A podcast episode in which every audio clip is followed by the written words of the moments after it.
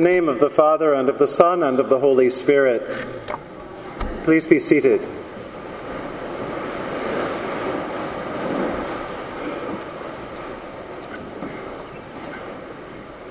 There's a new movie out about the life of Mary Magdalene. I believe it's Come and Gone. Maybe me and four other people saw it last week. The good news about that is it probably won't be long until I can download it and show it here. So stay tuned. It's a good movie. It imagines the family of Mary Magdalene. It, it imagines her decision to follow Jesus. It pictures her faithfulness to him and to his mission. At one point, Mary Magdalene is talking with Mary, the mother of Jesus. Jesus' mother looks at the younger Mary and says directly, "You love my son, don't you?" And before Mary Magdalene has a chance to respond, Mary, the mother of Jesus, says, "You must prepare yourself like me." Mary Magdalene then says, "For what?" And the older Mary explains, "You must prepare yourself to lose him." Jesus himself taught that unless a grain of wheat falls into the earth and dies, it remains just a single grain. But if it dies, it bears much fruit. Living with resurrection faith means then that we live prepared, prepared to lose the very things we love most, prepared to lose the people we love, prepared to lose ourselves. Because, like the prayer of Saint Francis puts it so beautifully, it is in giving that we receive, it is in pardoning that we are pardoned, it is in dying that we are born to eternal life. If we hold on too tightly to anything with clenched fists, we can't receive very much from God, can we? If we hold on too tightly, we, we won't see other opportunities. We won't hear new songs or new sounds. We won't learn. We won't grow. I was able to see this kind of faithful preparation for death, even while already giving new life, a few weeks ago when I was in England. In addition to spending some time with our Link parish, our sister parish in London, we went to Oxford for a couple of days to gawk at the architecture and history and to see the places where all the good B B C murder mysteries take place. And a side agenda was for me to have tea with two Anglican nuns. Now, some of you may not know that there are Anglican monks and nuns. And in the Anglican Church in our country, the Episcopal Church, we have Episcopal monks and nuns. We really do. Now, King Henry the eighth did his best to eradicate religious life. In the fifteen thirties, he disbanded all British monasteries, priories, convents, and friaries in Wales, England, and Ireland. He appropriated their income. He disposed of their assets. A few of the surviving monastics fled to other parts of Europe. But in eighteen forty-five, a community of nuns began.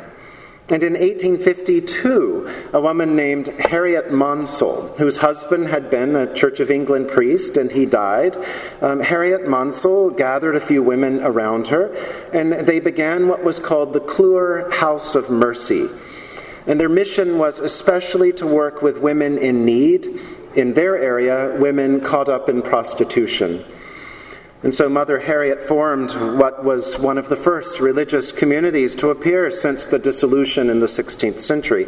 At its peak, this community of Saint John the Baptist in England had some three hundred sisters spread out in a number of houses.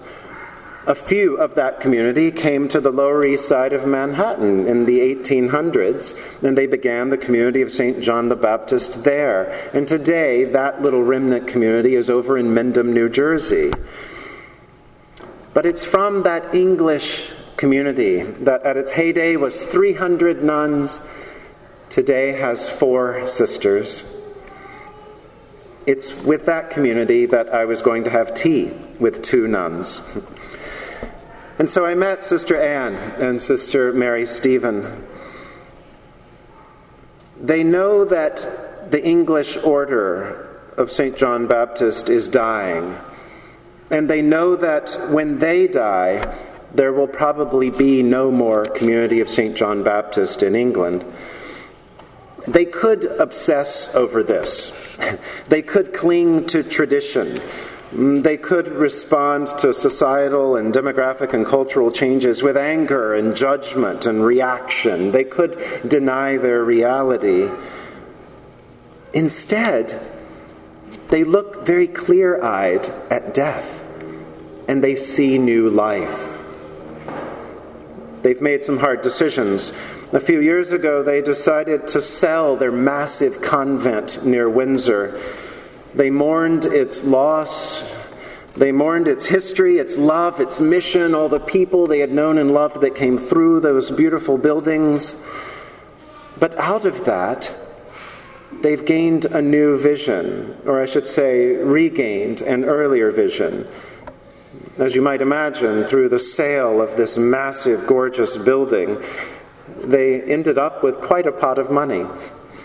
And so with that money, they've very prayerfully and carefully established a trust.